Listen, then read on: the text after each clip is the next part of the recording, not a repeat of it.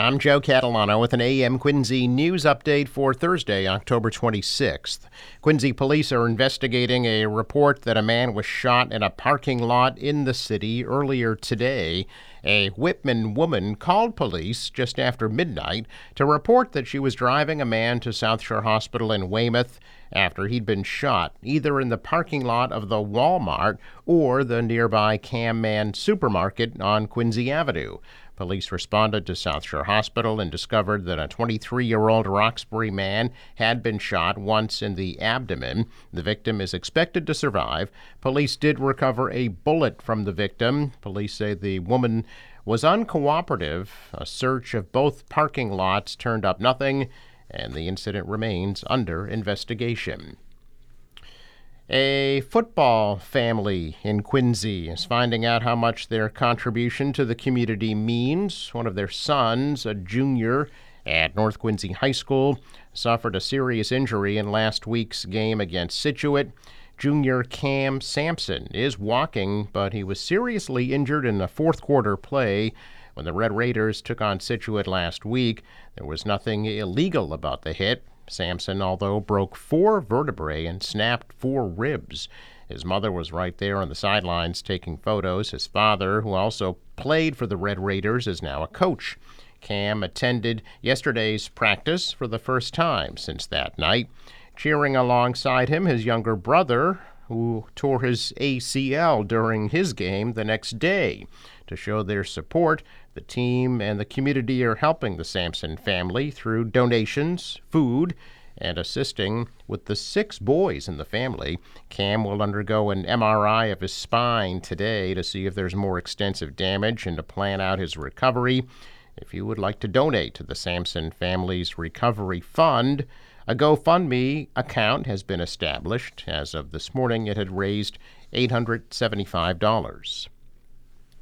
One person was taken into custody yesterday after an hours long police standoff at a home in Weymouth.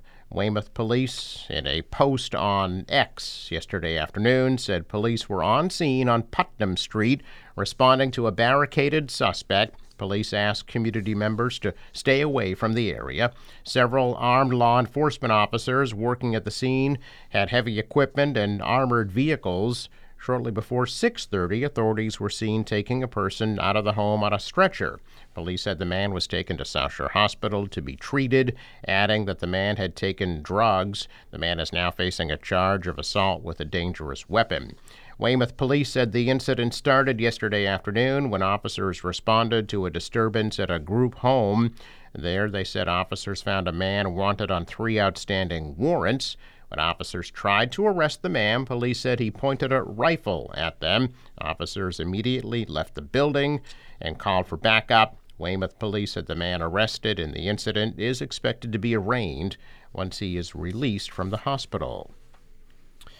Aidan Kearney, the Stoughton man who runs the blog Turtle Boy News, has hired legal representation and will return to court today for a bail modification hearing after he was arraigned earlier this month on witness intimidation charges in connection with the Karen Read murder case. Kearney was arraigned in Stoughton District Court on October 11th on charges including eight counts of intimidation of a witness, juror, police, or court official, one count of conspiracy in connection with the ongoing Read case after the Norfolk County DA's office appointed a special prosecutor to investigate his alleged actions. Read is charged with second degree murder in the death of her boyfriend, Boston police officer John O'Keefe. Read is accused of backing over O'Keefe and leaving him to die in a January 2022 blizzard outside a home in Canton. Special prosecutor in the case, Kenneth Mello of Fall River, said Kearney harassed witnesses and often filmed himself as he would try to confront them or call them at their homes, children's sporting events, or places of work. Kearney is also accused of sharing personal information online, including a state trooper's phone number, while saying he would never stop. Kearney's new legal representation, the law office of Timothy Bradl, announced earlier this week they plan to fight the, quote, scurrilous prosecution mounted against Kearney by the DA's office during a hearing today in Norfolk Superior Court. Terms of conditions of Kearney's release set by the judge included a stay away order that prohibits him from direct or indirect contact with any of the named witnesses in the Read case, whether through mail, email, social media, or other mechanisms. During the bail hearing, Bradl said his office plans to argue that Kearney is a journalist and that the non contact restrictions are hindering his reporting. Today's hearing is slated to begin at 9 a.m. The Boston City Council yesterday overwhelmingly approved a resolution that calls for renaming Faneuil Hall, a popular tourist site that's named after a wealthy merchant who owned and traded slaves.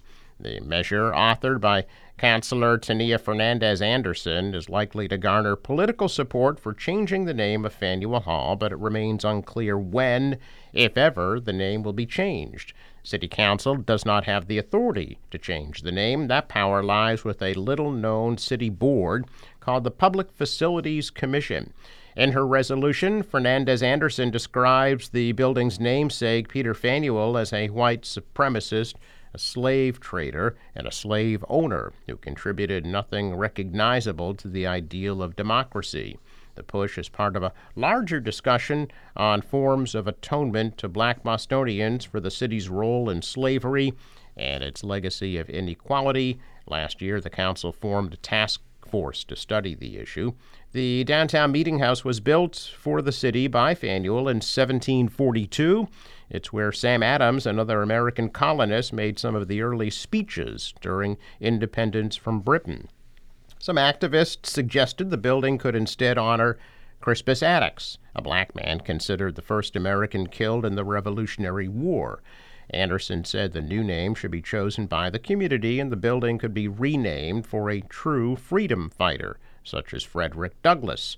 The resolution also proposed Elizabeth Freeman, an enslaved woman who went to court to win her freedom more than 80 years before the Emancipation Proclamation. All across the United States, there's been an increase in reported threats and hate crimes, including in Massachusetts, which federal authorities attribute to tensions in the Middle East. According to federal officials, the tension is over local reaction to the conflict in Israel and the Gaza Strip. Demonstrators supporting both sides have taken to the streets to protest. The threats and hate crimes in Massachusetts include bomb threats at a synagogue in Attleboro among the Jewish houses of worship. New data from the FBI shows that even before the bomb threats, there was an increase in reports of hate crimes. Last year, hate crimes in Massachusetts reached a five year high with 433 reports, which was up slightly from 412 in 2021. In recent years, 2017 was when there were more reported hate crimes. The data shows that last year, in Massachusetts, there were seven anti Arab incidents, 12 anti Islamic incidents, and 69 anti Jewish incidents. An incident is only counted if somebody reports it, and then police have to classify it as a hate crime. Mass General Brigham announcing it's committing more than $500,000 in funding to seven community based organizations in order to assist migrant families arriving in the state. The move by the healthcare system comes a week after Governor Healey announced the state's overburdened emergency shelter system will reach capacity by the end of the month. Healey previously declared a state of emergency in response to both the surge in migrants coming to Massachusetts and the ongoing housing crisis in the Commonwealth. As of last week, there were close to 7,000 families in the state shelter system, more than half of them children. Mass General Brigham said in a statement the goal of the funding is to support local community based organizations that have deployed an all hands on deck effort to meet the essential needs of new arrivals in the region. The funding in this round is focused on groups supporting migrant families in Greater Boston, Mattapan, Lynn, Waltham, Lowell, and Manchester, New Hampshire. Organizations receiving the funding include Family Aid, Immigrant Family Services Institute, and Wraparound Waltham, among others. According to Mass General Brigham, the funding will support services including housing assistance, access to medical appointments, connecting refugee families with advocates, and social supports at shelter sites, legal services, English as a second language classes, as well as essential needs like food, diapers, clothing, and hygiene items.